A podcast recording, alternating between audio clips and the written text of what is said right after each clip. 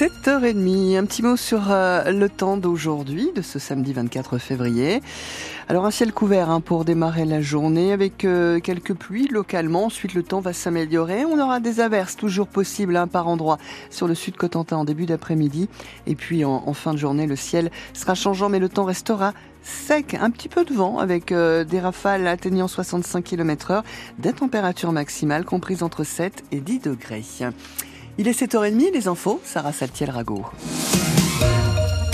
Une cinquantaine d'agriculteurs devant la préfecture de la Manche hier. La FDSEA et les jeunes agriculteurs veulent maintenir la pression sur l'État pour que les mesures annoncées soient appliquées rapidement.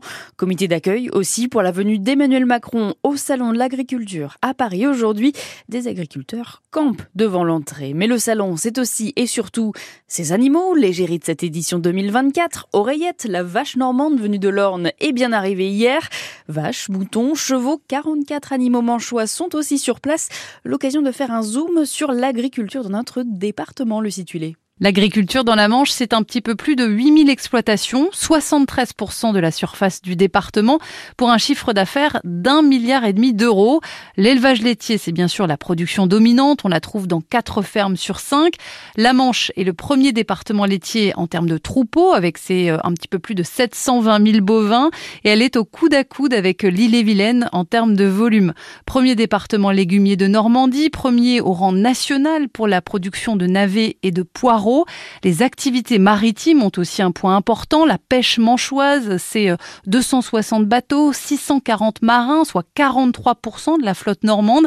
Et la conchiliculture, près de 2500 emplois, Granville étant le premier port coquillé de France. L'emploi, question cruciale dans les années qui viennent. Il y a dans la Manche 14 000 agriculteurs ou salariés agricoles. Environ 350 euh, vont désormais partir à la retraite chaque année, 350 alors qu'il y a une centaine installations par an. Lucie Tuilet, l'agriculture manchoise qui doit aussi faire avec la grippe aviaire. Un nouveau cas a été détecté avec la découverte d'un cadavre de goéland à Port-Bail. C'est le deuxième dans le département cette année. Depuis décembre, tout le territoire national est en risque élevé de contamination des élevages. Les professionnels doivent notamment protéger leurs animaux avec des filets et les rassemblements d'oiseaux sont interdits. Silence radio à la commission locale d'information de l'EPR de Flamanville hier matin. De nombreuses questions concernées des soupçons de fraude chez un sous-traitant qui aurait travaillé pour le chantier. L'affaire a été révélée par nos confrères de reporters après une alerte de l'autorité de sûreté nucléaire sur des cas de falsification, contrefaçon et suspicion de fraude. L'ASN, le gendarme du nucléaire, qui est resté muette disant ne pas vouloir violer le secret de l'instruction. Le choc des familles à la Cour spéciale de Paris. Hier soir, le verdict est tombé dans le procès des attentats de Trèbes et Carcassonne. L'attaque en 2018 avait tué quatre personnes, dont Arnaud Beltrame, ancien commandant de la compagnie d'Avranches. Les peines vont jusqu'à 4 ans de prison. C'est bien en dessous de celles demandées par l'accusation. Seul l'ex-petit ami de l'assaillant a été reconnu coupable d'association de malfaiteurs terroristes. La tempête Louis a fait des dégâts sur les lignes ferroviaires normandes. La faute principalement à des chutes d'arbres ou de branches sur les voies. Résultat, de nombreux trains supprimés et de gros retards, parfois jusqu'à 2 heures jeudi. De quoi agacer sérieusement les usagers du train normand une crispation que dit aujourd'hui comprendre Vincent Palix, le directeur SNCF Réseau Normandie.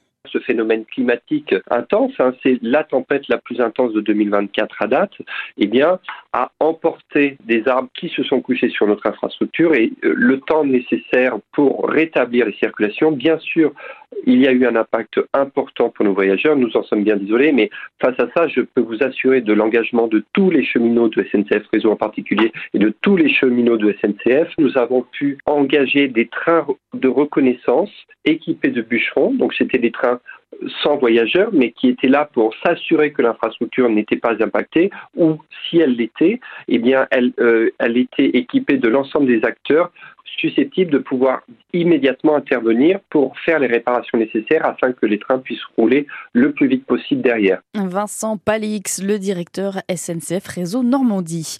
Une trentaine d'entreprises présentes à Avranches ce matin pour recruter leurs futurs employés saisonniers. Chaque année, c'est le défi hein, pour le secteur du tourisme, trouver la main-d'œuvre pour accueillir les nombreux visiteurs. Alors, un job dating est organisé entre 10h et 13h. C'est salle Victor Hugo à Avranches ce samedi. 7h35 sur France Bleu Cotentin et une victoire normande en voile. Les Manchois Pierrick Letouzé et Alexis Loison ont emporté avec Guillaume Pirouel et Valentin Sipan la Caribbean 600 course comme son nom l'indique au cœur des Caraïbes avec leur classe 40 Sogestran 6 frigo. En football, l'US Avranches a été battu par plus fort.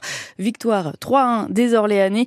Les Manchois sont 11e de national. Là, on espère clairement une victoire. Hein. Le derby JS Cherbourg contre les Vikings de Caen en cet après-midi. France Bleu Cotentin vous fait vivre l'événement avec Anthony Rimbaud au commentaire.